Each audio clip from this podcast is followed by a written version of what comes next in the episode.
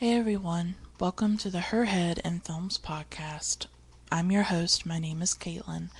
In this podcast, I share my personal musings, my personal thoughts and feelings about cinema. If you're new to the podcast and you don't know who I am, as I said, my name is Caitlin. I consider myself a writer, a blogger. I'm someone who's a dreamer. I love literature, I love art, um, I love poetry. Um, and I also have a really mad, burning, furious desire, not desire, but love um, for cinema, especially art house and world cinema and classic cinema.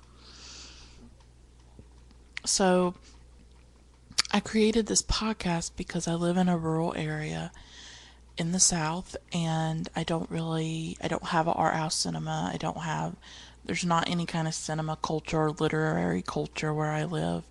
I'm just very isolated and I'm very alone and I needed an outlet to talk about these films that really haunt me and that are very important to me. And so this podcast is really a labor of love and it's about love. It's about a love of cinema. And so that's what I try to share in every episode of this podcast. I've done I think 20 now, and so it's been a really amazing journey. I do have a Patreon for this podcast. You can find it at patreon.com slash herheadandfilms. Um, I do have to pay to keep the podcast going, so if you'd like to be a supporter and help sustain it, I'd really appreciate it. There are all kinds of rewards at, at different levels, and the levels are really affordable. You can um, you get access to a, mi- a mini episode that I do that's like uh, you know 10 to 15 minutes long and that's for just one dollar a month and but then it goes up from there and you can recommend a movie to me that I'll review. You can um, you can vote in polls so that you can decide what I review. You can get a postcard. So there's all kinds of great goodies that are involved and at one level I give a shout out on each episode uh, and so I'd like to give a shout out to supporters Carolyn and to Michelle. So thank you both very much for supporting the podcast and sustaining it. I really do appreciate it. So that's patreon.com slash herhead and and you can check that out. So thank you, Carolyn, and thank you, Michelle. Today's episode is about Abbas Kiarostami's 1997 Palme d'Or winning uh, Taste of Cherry. It's a really great film. It's one of my favorites, and I definitely have a personal connection to it that I want to talk about. And um, but first, at the beginning of each podcast, sometimes I like to meander a bit and talk about more general things. And I want to talk about why I watched Taste of Cherry this week. And I watched it a year ago in 2016 because Abbas Kiarostami died. And I've actually been really into Kiarostami's work lately um, because it's the end of June 2017, and so it's around his birthday. And then, um, when was his birthday? June 22nd, yeah, so it's like the end of June. But his, his death day is July 4th. And so I've just been thinking a lot about his work and watching his work. But I was I loved his movies even before he died. But when he died July 4th, 2016, I hadn't seen Taste of Cherry. And so that was when I decided to watch it and it was a really profound film for me. And I decided to rewatch it recently not just because of his birthday and you know and all of that, but I've been struggling with depression. I've struggled with depression my pretty much my entire life. Even when I was a child, I don't think I had a language for it or a word for it. But I felt it. I would cry myself to sleep for no reason. I would feel this really deep sense of despair for no reason. For, you know, nothing bad had happened to me when I was like 10 years old. And, um, and as I've gotten older and I'm 27 now and I've gone through a lot, then my father died in 2006 and that was a really difficult experience for me. And I would say that that loss, and I was 16 at the time, which is I think a really tender age for the most part. Um, I mean, other girls had their what their sweet sixteen, and I was burying my father. So it's it's this shock to your system, I think, and um, and I've just gone through a lot. I've gone, I, I've lost a lot of people because my dad died, and then my grandmother died, and then my uncle died with the, all within a three year period. I've been through poverty, you know, financial struggles. Um, I recently lost my house um, that I had lived in for my entire life, so about 26 years. So, a lot's happened to me, especially in the last year or two. I've had to move to another state and start another life, and so I'll get into all that eventually, maybe in another episode of the trauma and how difficult that's been. But lately, I've just been feeling a lot of depression, I think, understandably, just about living in a new place, feeling like I don't have roots, feeling alone. Um, struggling in a lot of ways. So, but I've always had depression. It's always been with me. It's just been this constant sorrow and despair. And um I always feel like there's this glass wall between me and the world that there's something that keeps me separate from other people and from the world and that things that other people can do very easily, people who don't have depression or anxiety the way that I do, who can just function in a normal way, or maybe they hide it, you know, maybe they do have depression and anxiety, but they're just able to cover it, you know, and cope with it better, or maybe they have, obviously, they have resources. I, I am not able to go to a therapist. I'm not able to get any kind of help, really. The only time I had any kind of psychological help was when I was in college a few years ago. That was the first time I had health insurance in my life, really. And I got to go to like a grief counselor for a little while. And that was helpful. And I was on an antidepressant for a little while. But of course, once I left college and I didn't have insurance and I was struggling to find a job, I didn't have any way to keep that up, you know. So, um, that's just the reality we live in. And I think it's important when we talk about depression. We want to talk about it as this chemical imbalance. And I guess it is. I mean, I'm not someone to speak about this, I'm not an expert. But I also think that depression is very much connected to social inequality, to to forces that are outside of us that I don't think it's always within us. You know, that all of it is that chemical imbalance. I think certain experiences you go through can activate it. I think it's that nature, that what nature versus nurture, or sort of, you know, the biological versus the environmental. I think it's both actually, sort of, that are interdependent with each other. Because when my father died, it, it it exacerbated all of that depression and anxiety. And when I didn't have the support I needed and I didn't have access to resources or access to any kind of help, that worsened everything. I was agoraphobic for a while. I was unable to leave my house. I was just terrified and and I'm someone that lives with fear a lot. Like I just feel an immense amount of fear about life and about the world and I've tried to take steps to cope with it. I meditate, you know, I write a lot. I listen to music, I watch films. You know, in many ways, I've used art as a coping mechanism to deal with my depression.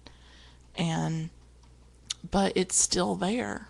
You know, it's, it's something that even when the environmental issues change, I'm still depressed. So, like I say, it's this interdependence or this relationship. And, um, you know, every day I wake up and I don't want to be me. And I think that's really sad, but it's the truth and it's how I feel that especially when I go through these depressive episodes like I am now where I just I just feel empty and I feel hollow and I just feel like the depression almost like cannibalizes me. It just takes everything I could have offered or anything I could have been and just completely destroys it and it's it's hard to put into words, you know. there's this not there-ness. I mean, it's hard for me to admit, but it's important for me to admit that when my father died, I stopped wanting to be alive. And I live with that even now. But there are days that I wake up and I don't want to be here. I don't want to be dead. I'm terrified of death.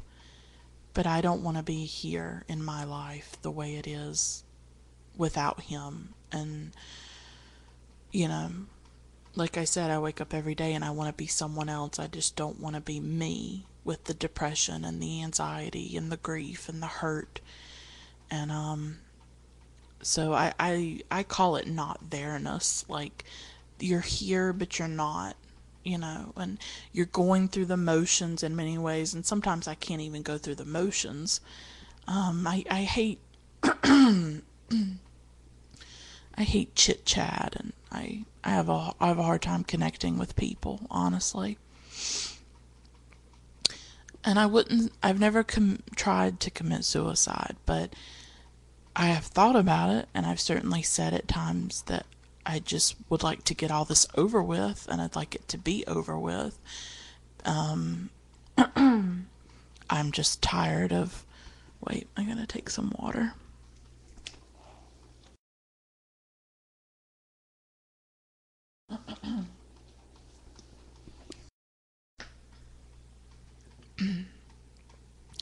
I would just like it to all be over with in a way, you know, or I'd like to go back in time to a time in my life when everything was better and and I was happy. So that's the context in which I watched this film and it's the context in which I approach it as a person who struggles with depression, who struggles with life and with wanting to be alive sometimes. Um, this review will have spoilers in it, and I will talk about various issue, issues in it, various various plot points. So if you haven't seen the film, I do want to warn you of that that there will be spoilers. Um, and on to the film. I think art house cinema can get a bad rap. I think people can see art house and they can feel very intimidated and they can feel that it's a world that is dominated by academics and scholars and very erudite people. And there's nothing wrong with that. I'm absolutely in awe of film scholars and film writers who are able to dedicate their lives to studying film and who know the intricacies of it and who know all the big theoretical theories and and all of that and they're amazing and they're able to go to a university and they're able to study it and they're able to talk about you know all kinds of theories um, and they know that language and they have access to it, and I am not knocking that in any way. But I think that world, I think it can be very intimidating for somebody, especially like me, who is from a working class, rural background, who has not studied film in a university or in an academic setting, who just has a love of film and may not always have the right language or the right specialization to talk about it. And if anything, something that I'd like this podcast to really be is to show people that art house cinema or world cinema does not have to be intimidating. It doesn't have to be scary. It doesn't have to be something that is alien to you or disconnected from you. That really, if I can, and I hate this phrase, oh, if I can do it, you can do it. But I like to think that, you know, you don't hear my accent a lot on NPR. I am a, I'm a southerner. I'm a southern person. You don't hear any kind of accents out in the world like in mainstream media really. You don't hear a New York accent that much or anyone with a particular accent or dialect in the United States. You know, there is this certain culture I think that gets centered in our media landscape and people who are outside of that, people who might sound like me or might sound like somebody from the Bronx or, you know, anywhere like that, we kind of get shut out in a way. Like, where does our voice fit, you know?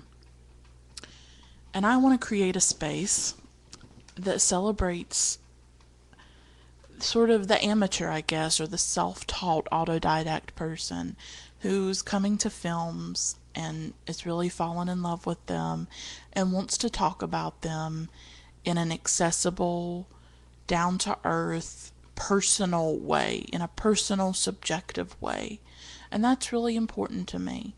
And so I hope that when people listen to these podcasts and they think, well, if she living in nowhere USA, you know, if she can understand these films, if she can articulate them in an accessible way, then maybe there's nothing to be scared of. And maybe art house cinema is something that I can explore. Because I do worry sometimes when I do these podcasts. I worry a lot.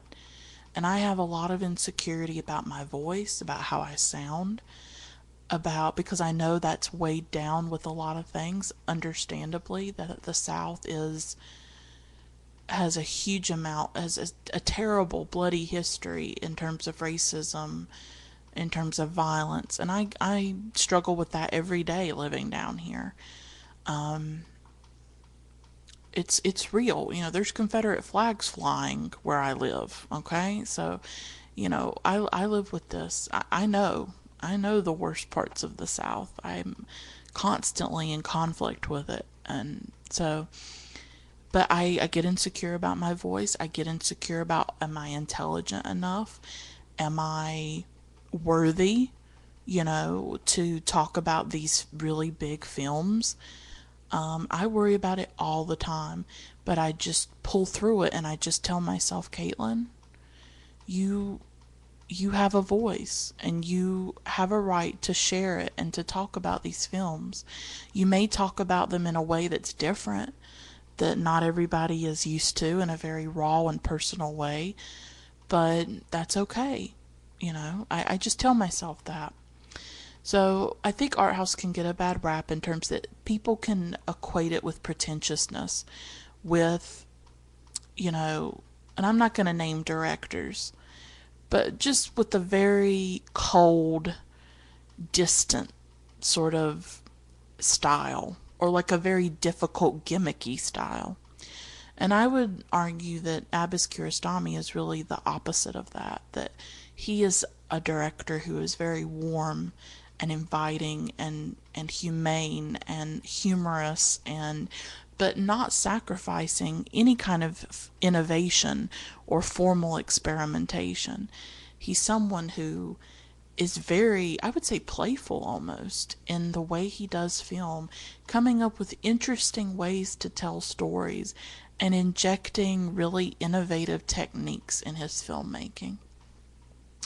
So Kiarostami was born in 1940. He died in 2016. He was 76 years old. He was from Tehran in Iran, and he was part of the Iranian New Cinema movement. And um, Wikipedia says that that movement included the use of poetic dialogue and allegorical storytelling dealing with political and philosophical issues. He also, another hallmark of his cinema is that he used a lot of amateur actors, untrained actors, which reminds me of Robert Bresson, the French director. He also used amateur, untrained actors. A lot of Kiarostami's films focus on life in rural Iranian villages.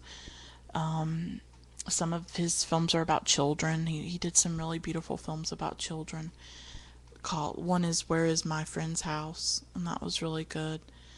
Um, a lot of his films take place in vehicles and people driving and driving along the landscape he can ask really big questions, I think, in his work about fiction and reality, um, about human relationships, about connection.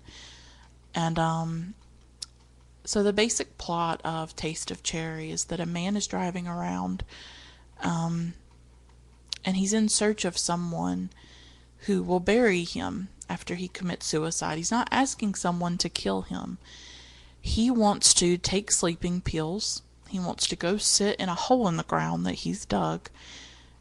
And he wants to die. And he wants someone to come and put dirt over him after he's killed himself. And he picks up over the course of the film three men who he asks to do this job. He asks strangers. He doesn't ask family members or friends. It's not clear why, and we're never told why he wants to commit suicide. His name is Mr. Badii. The first man he picks up is a soldier. He's very young. And as soon as Mr. Badii asks him to do it, he basically runs out of the vehicle. It's like a Jeep or an SUV. And um, he tries to appeal to the men's economics and saying, "Oh, well, you'll you'll get a lot of money for doing this." And he is offering money to them to do this job. But the young man, the young soldier, he's a soldier, uh, runs away. He's not having it. Um, it's actually sort of a funny scene, a little bit. The second man that Mr. Badii picks up is a seminary student in Islam. And um, it's with this man that Mr. Badii starts to articulate why exactly he wants to commit suicide. Well, we don't get a specific reason. We don't know if he has a terminal illness. We don't know if he's depressed. Um, it's really not clear. But he does explain a bit why he doesn't want to live. And so he tells the seminary student, he says, I want to free myself from this life. And he also Mm-hmm, talks about really the, the limits of empathy. He says to the seminary student, he says, You can't feel what I feel. You might have empathy, you might have sympathy for what I feel, but you cannot know what I live with. And I think that's an important discussion to have because it's true. You know, I'm not the first and I'm not the last person who will lose their father or lose a parent at 16 years old or any age. But it's still my father and not yours. It's still my life and not yours. It's my memories. And I have to bear that every day that I wake up, you know? You didn't know him, you didn't love him, you didn't hold him, you didn't talk to him. I did, and he's gone forever because I'm an atheist. I'm I'm not a religious person, so that's a big part of my grief as well is that I don't believe that there is any reunion with him. I believe that he is gone forever. And until there's any kind of proof of, of anything else, that's what I'm going to go with and I'm going to believe.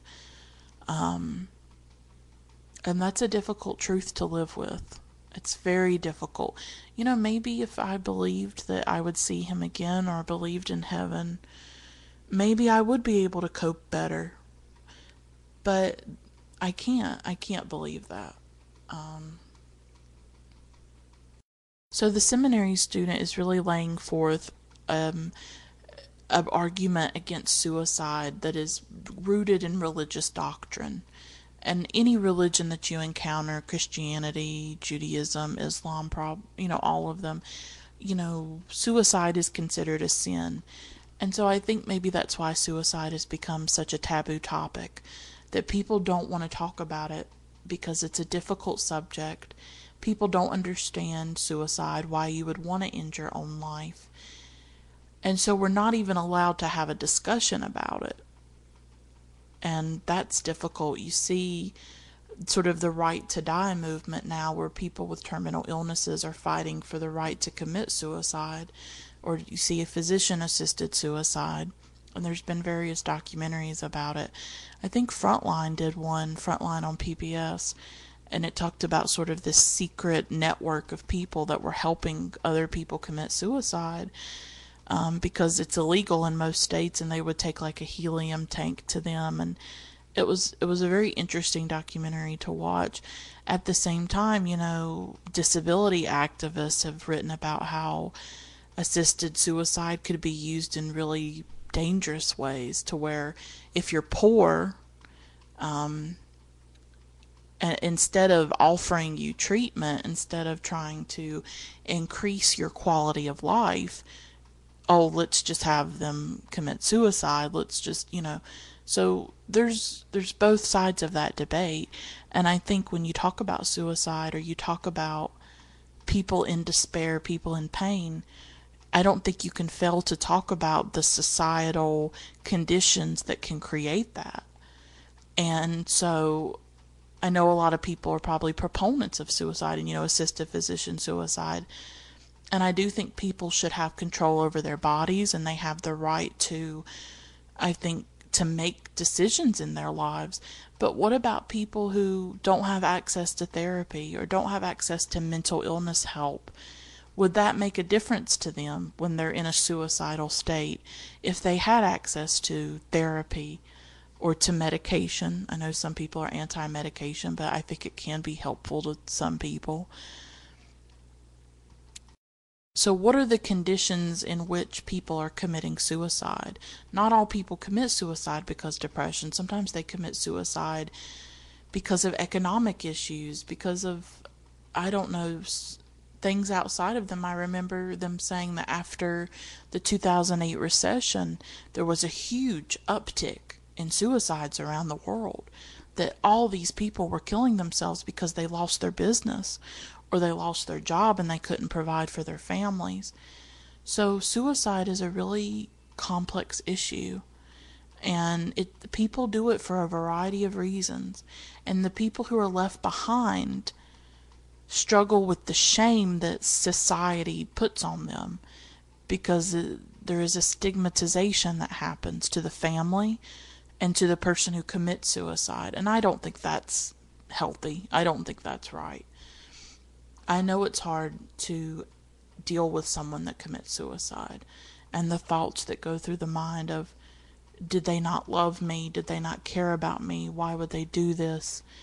It's a very difficult, difficult thing. And so I guess for that reason, we don't like to talk about it. But what I liked about this film is that it was giving space to to talk about it, to, to present these two arguments the seminary student's argument and the third man that he picks up that I'll talk about gives an argument for staying alive. The seminary student's argument is based on religious grounds. It's a sin, you shouldn't do it. But Mr. Badii makes a counter argument. And he says, yes, it is a suicide. Suicide is a sin.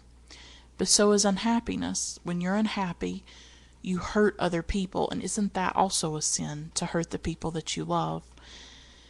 Mr. Badii also says that he doesn't think that God would want people to suffer in the way that he is suffering, and he thinks that that's why suicide exists in the first place. He believes that it's there for people to use. So obviously, Mr. Badii is someone who is in a great deal of pain and anguish. Something has ruptured this man's life. We don't know what it is. We did he lose someone he loves? Does he have an illness? We have no idea. But he is absolutely, you know, in a crisis and no longer wants to to live. Of course, the seminary student says all of that's true in a way, but uh, I don't think he he doesn't use those words, but he agrees that unhappiness probably is a sin, you know, and hurting people. But he says that it's still wrong, it's still against Islam and the Quran, and so he's not going to help him. So Mr. Badii picks up a third man named Mr. Bagheri. He's an elderly man. He works at the Natural History Museum in taxidermy, which is very interesting because um, taxidermy is, is very much about death, and I thought that was an interesting detail. He's really the only man of the three who asks Mr. Badii why he wants to die. The other men had asked what the job was, but they had never asked, well, why do you want to kill yourself? And of course, Mr. Badii doesn't tell him. Mr. Bagheri shares his own story of being suicidal himself. He had gone to the length of taking a rope to a tree and he's going to hang himself. But in the process of trying to get the rope up on the tree, he sees mulberries, he eats the mulberries. He noticed the sun rising. I think he heard children playing. And he decided in that moment that he wanted to live. So Mr. Bagheri is someone who obviously has a lot of sympathy for Mr. Badii and what Mr. Badii's going through. But he articulates the reasons why Mr. Badii should want to stay alive. He also tells Mr. Badii uh, an an argument that I think a lot of depressed depressed people hear. And that argument is, well, everybody hurts. Everybody goes through difficult things. Everybody's in pain you just have to get through it and you have to keep living. You need to change your outlook. A lot of the refrains from people are very individualistic. they focus a lot on, oh, you can't change life, you can't change what happens in life, but you can, you can't control life, but you can control your reaction to the various things that happen to you. And it's a very individual oriented thing of well, if you're depressed or you're sad, it's on you and you need to change your outlook. I mean, this is the whole basis of the self help movement. Don't change the world. Changing the world is too hard, it's too difficult. Change yourself. And he says it, he's not saying it in a malicious way. He, he's being nice about it. He's just saying, you know, try to look at the bright side of things. Try to remember the good things about life. And uh, that's a, you know, that's what you hear a lot from people. And, um, and then he goes on to list the things that Mr. Badii should live for. And this is where the title of, of the film comes from. And he says the sunrise, the moon, the stars, drinking water from a spring, the taste of cherries. So these are the things that he believes Mr. Badii should try to stay alive for. And we don't know if Mr. Badii's married or if he has children. Um, he may be a very lonely man. I had the sense that he was very lonely. I had the sense that he was sort of really isolated in some way, I think. Um, but when Mr. Bagheri was listing these things, I got to thinking about a song by Lucinda Williams. I'm just going to take another drink of water.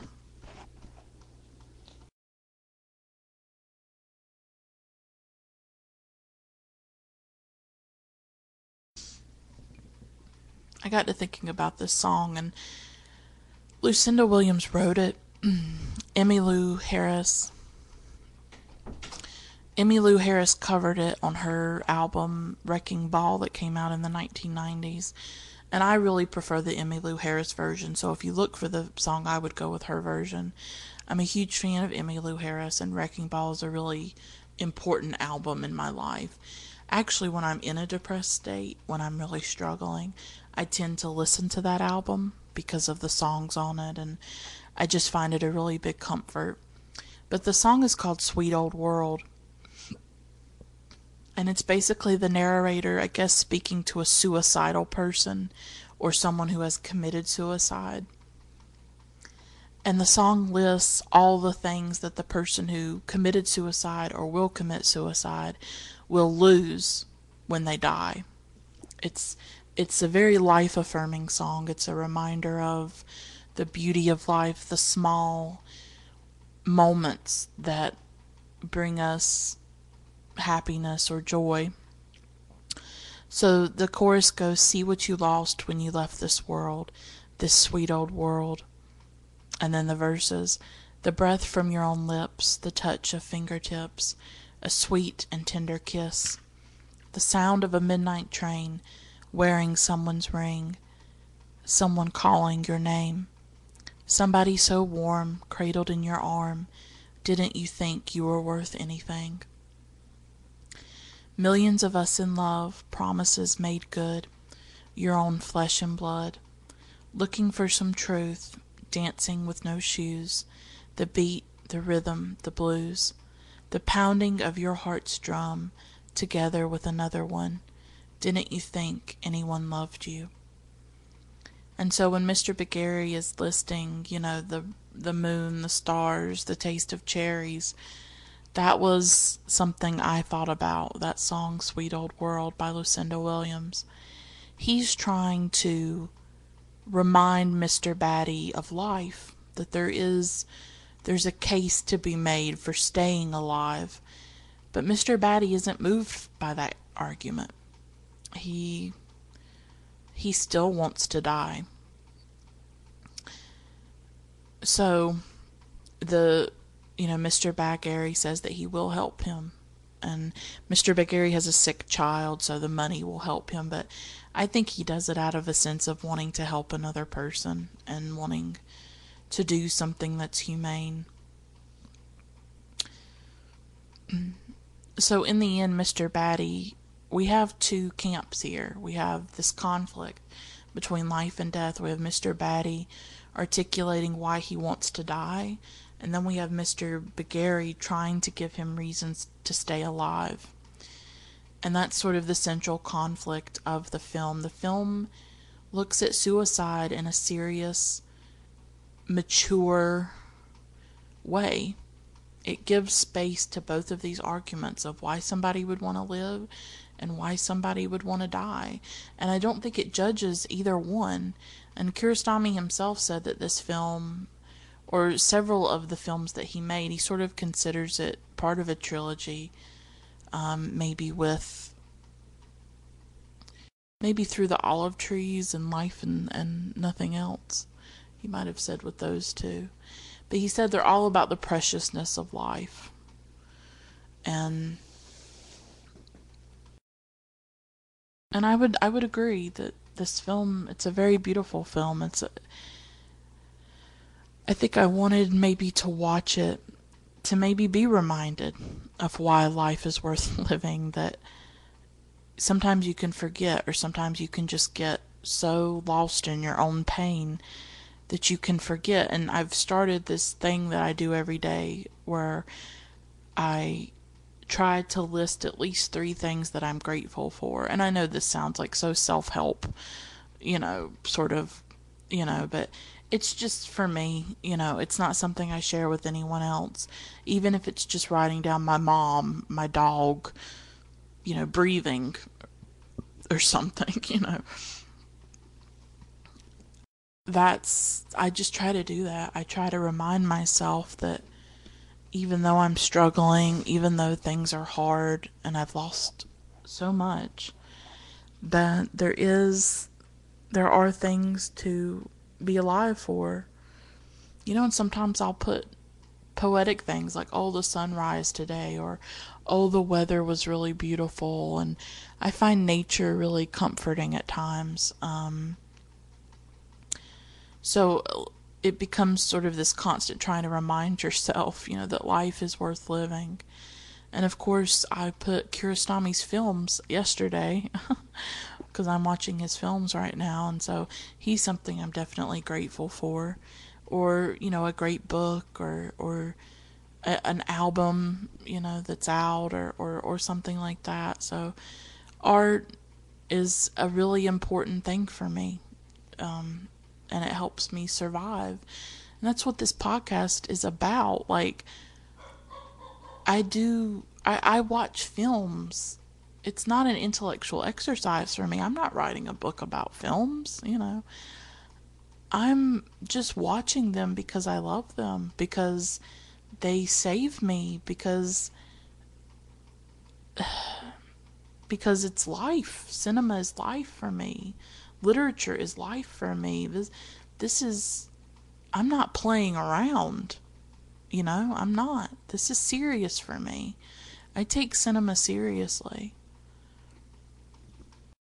it's not a career. It's, you know, I'm not getting anything out of this. I'm just trying to share my love of, of film and, and to talk about why I love films. And, um, yeah, that's what this podcast is about. That's why it's so personal. The films and my life are intertwined, and they always will be. And that's how I can't talk about a film without talking about my life about talking about why a film touches me or moves me. So, in the end, and and the ending has always haunted me, and I think it's a very ambiguous ending. But it shows Mr. Badii lying in his own grave. He's staring at the moon in the sky that the clouds are, are scudding across. And he's still alive. I, I assume he's taken the sleeping pills and he's waiting for them to um for them to take effect, you know. But um and then the screen goes black, maybe to simulate death. I'm not sure. And then it cuts all of a sudden to beside, behind the scene footage of the film being made. So you see Kiarostami with the camera, you see the actor who played Mr. Badii smoking a cigarette. So obviously, maybe this is like a meta moment, you know, a nod that this is a film that you know, the story is not real, that all of this is staged and all of it's fiction. But Kiarostami himself, in an interview in 1997, talked about this. He said that um, he said that filmmakers use lies to talk about the truth. That you know you might put a family on screen and none of them are related and none of them know each other, but you're trying to tell the truth about a family, and so I would think that maybe the ending is a nod to that, is saying, mm, obviously, this is not real, but it feels real when you're watching it in many ways. And I see an ambiguity in the ending with Mr. Badii, like,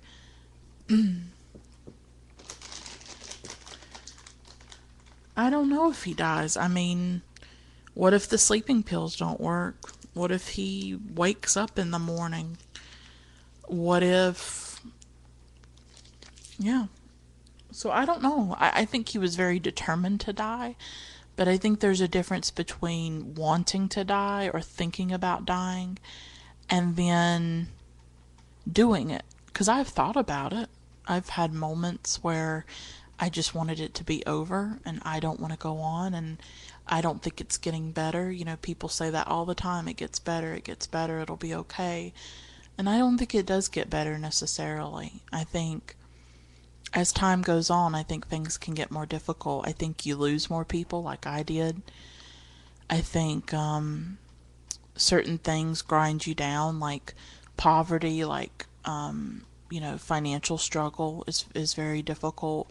Not having access to resources, like I have definitely felt that over the past few years my mental health has gotten worse that I I struggle even more with anxiety and depression, especially anxiety.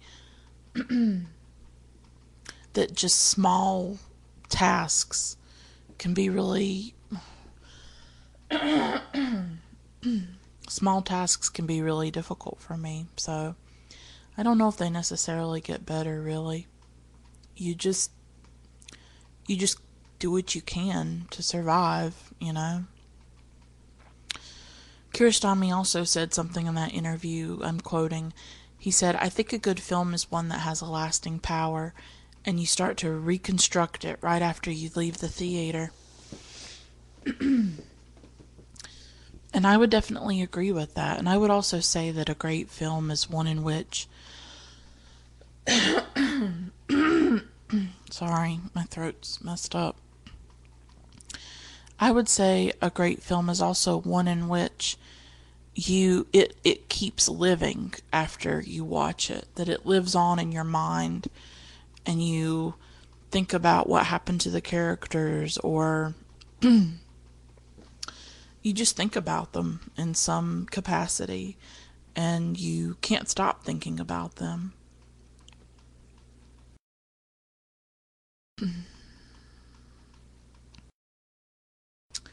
So I just I think this this is a very powerful film and it's about suicide and it's about life and it's about death and those are very big issues and I think Kiarostami confronts them in a very mature way and he gives Mr. Badii a sense of autonomy he gives him dignity and humanity he allows him to articulate why he doesn't want to be alive anymore and takes that seriously rather than just patronizing him and saying, oh, well, it'll be okay, things will get better.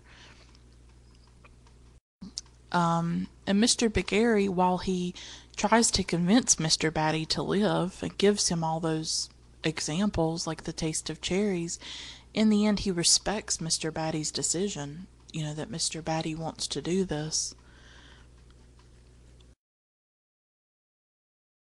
He res- he respects that, you know.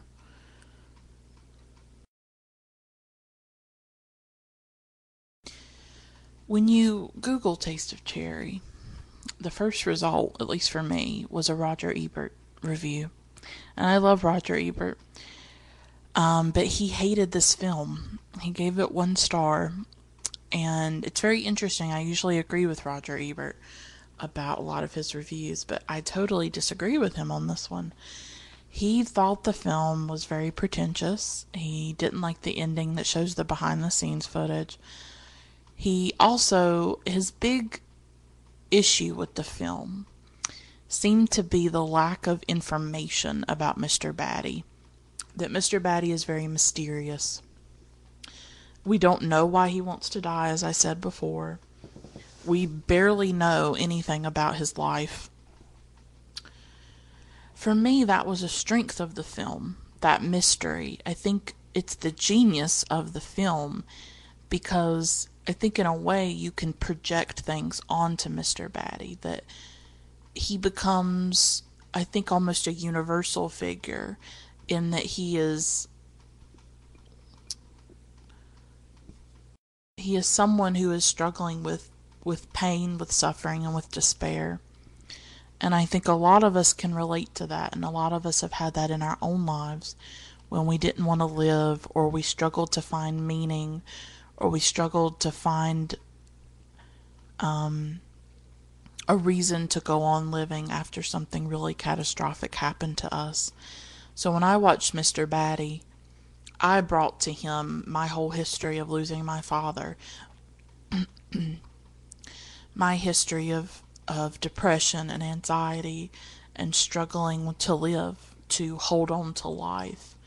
And I think somebody else would bring other things to Mr. Badii and perhaps project those things onto him.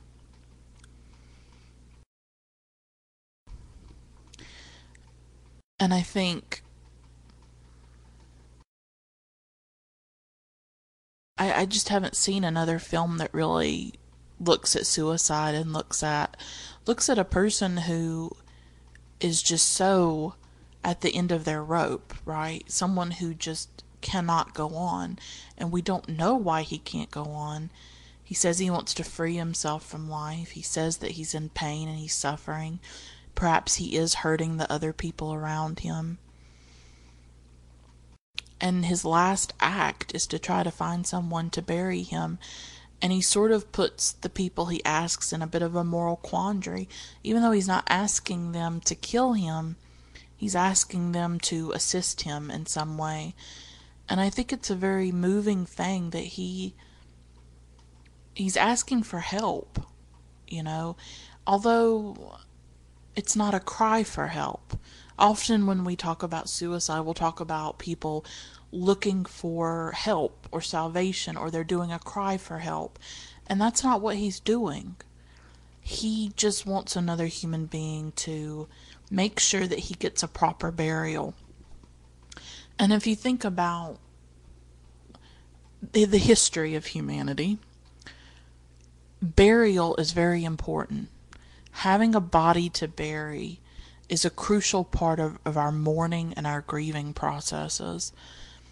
And if you think about families or people who don't have a body to bury, it's very devastating for them, rightfully, to not have the body.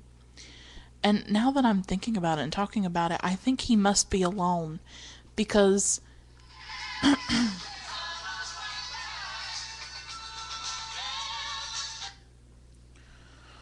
was my mom's phone going off? Um, because I think if he had a family, then he would not want them to go on living without having his body because they have no idea where he's going to bury himself.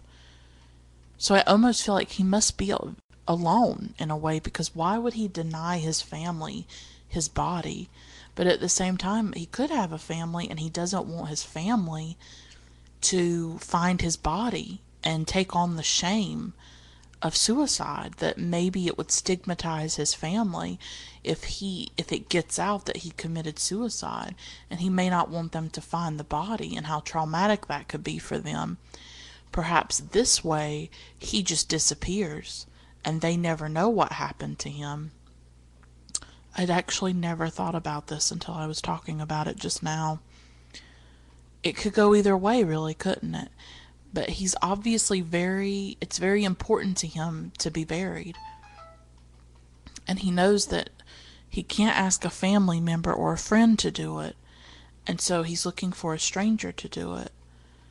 But it's still a profoundly human moment of him wanting to be buried and looking for someone to help him do that.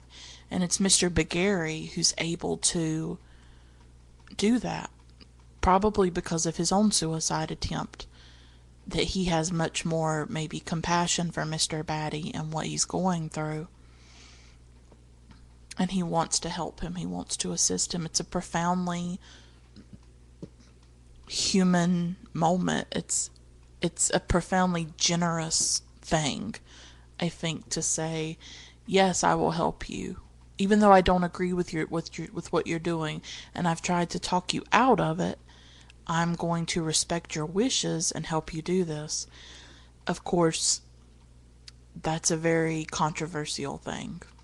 I mean, if if somebody was to do that here in the US, they would probably be charged with like a crime for doing that.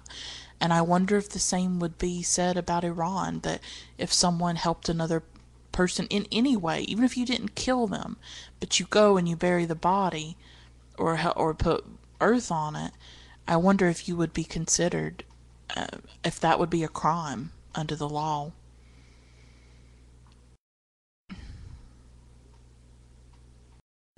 And there's this really amazing scene in the film where Mr. Badii goes to like a construction site.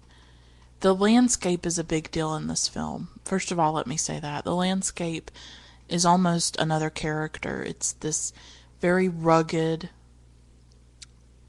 area in Iran. I'm not sure what part of the country it's in. It's in a very dry, almost desert section of the country. There's no there's no grass really. There's not a lot of trees. And the film really sort of luxuriates in that landscape and shows it often. It's beautiful, but it's brutal. Um, it reminded me a lot of The Island in L'Avventura by Michelangelo Antonioni. It's sort of this vast often empty, peopleless landscape that really swallows individuals whole. It has these serpentine roads in it as well. Like when Mr. Badii gets out of the car and he's just in the landscape, he's just swallowed by it. It's just massive. And um and there's this beautiful light about the film too. I have to talk about this. It's very dreamy. It's like rose colored I don't know if Kiarostami used like special a special lens to get that look, but it suffuses and permeates the entire film. This this rose colored light. Um, and a lot of the film takes place around dusk, so it's this dusky light, you know. And I just thought it was gorgeous and I've, I don't know if I've ever seen that light on film. I've seen the light in real life here in the South sometimes when the sun is setting. There's been moments when the whole sky will turn pink and there will be this pink glow to the world. And it's always very moving to see it and always very beautiful. And I think I've tried to take pictures of it before, but it doesn't really translate to the camera and it was really beautiful the way Kiarostami captured that. And there was this scene in the film, as I mentioned a little while ago. There's like construction going on, and, and these diggers are digging the earth. They're digging the earth up. And of course, it's a nod, I think, to what Kiarostami, what Mr. Badii is going to do later, where he's going to be buried in the earth. And I think it's a reminder on the part of Kiarostami to us that in the end, that's what we are. We're dirt and we're dust, and we return to the earth. And there's a point at which, and throughout this film, but especially at this point, Mr. Badii almost starts to fade he almost starts to already start to disappear. Um, when they're digging the earth up, you can see his shadow against the ground. And it reminded me of in Greek, in ancient Greece, that when people died, I think they were referred to as shades. And in the underworld, they were shades, they were like shadows. And at some point, the dirt is kicked up, and there's all this dirt and dust. There's like a cloud of it and it completely envelops Mr. Badii, and you can barely see him. He's just he's almost gone. He's he's completely obscured by this cloud of dirt. And then later in the film, at the very end, he goes back to his apartment. But of course, Kiarostami completely withholds any kind of personal information about Mr. Badii. And we see him from outside the apartment. There's a tree, there's the window that frames Mr. Badii, and there's curtains. There's like these gauzy window curtains. and so Mr. Badii is like a blur. And so even then, he seems to already be disappearing before our eyes. And that's just, I think, some stylistic choices that Kiarostami made um, to convey that, you know. So I think that's really all I have to say about this film. Um, I think it's one of those films that it either hits you or it doesn't. You know, with Roger Ebert, it was a miss, and he thought it was very pretentious and very uh, frustrating to watch, and he didn't like it. When I saw it a year ago, I was very moved by it, and then watching it a year later, in June 2017, it it still moved me because of someone because I'm someone who struggles with depression and and um this is really a film about life and death and I guess it is about the preciousness of life as Kiarostami said I think when you watch the film and you see the beauty of it at least at least that's something to remind you of of the beauty of life, that there can be moments of beauty and joy. But of course, that's not always enough, and you don't know what other people are going through and what they're suffering. And as he said to the seminary student, you can't feel what I feel. He has to endure whatever has happened to him, whether it's an illness, whether it's a loss of a loved one, or whether it's just depression, whether it's just maybe something cataclysmic didn't happen. Maybe he's just at a point in his life and he just doesn't see a point in going on or living. And we don't know. We don't know the circumstances. And so that hole in the narrative that's it it allows us to fill it with something, to bring something of ourselves to the film and to make those decisions for ourselves, you know, and you can project a lot of things onto Mr. Badii, as I have, obviously. And perhaps it's a, a, very it's an allegorical film, and other people would see it in more political terms, with a connection maybe with Iranian society. And I'm sure there's a reading to support that. I don't think there's any right or wrong when it comes to. I mean, as long as you can make your case and your argument, obviously. Um, I think, as I said earlier, that art house cinema can get a bad rap. It can seem very pretentious. It can seem to be about people who have no connection to real life. But I think Abbas Kiarostami is really a gem. He's really a giant of cinema. And I think his films are the complete opposite of that. That they are, like I said, very warm and very humane and but that doesn't mean and, and his stories can seem very simple it's about a man driving around trying to find someone to bury him but that doesn't mean it's not formally innovative. It doesn't mean it's not stylistically creative or interesting. It certainly is. And all his films are. He's very playful. He comes up with these very interesting stories. And he always tells stories in a very interesting way, in an innovative, creative, even experimental way, I would say, in some of his films. You know, sometimes bleeding bleeding together fact and fiction, blurring them, um, as he did at the end of, with this film. So he's someone that I think is very accessible f- for the common person like me. And then he's also someone who I think the film buffs and the the film scholars and the academics, the very erudite people can look at his films and and just really love them too. I I think that's maybe the beauty of his work that he merges the simple and the complex and that they work on different levels for people, you know. That there's a lot to analyze and dissect about his films. And then there's also just a lot of things to just enjoy and to take pleasure in. And um, I think that's why he's one of probably my top five directors.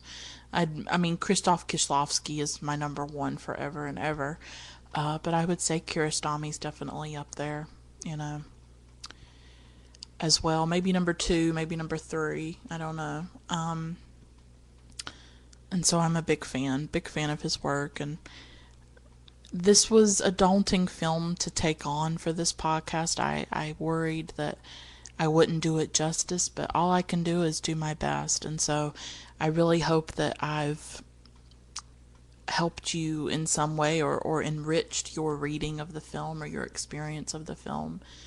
And um, yeah, thank you so much for listening. I really do appreciate it. And um, until next time, keep watching great films. Bye for now.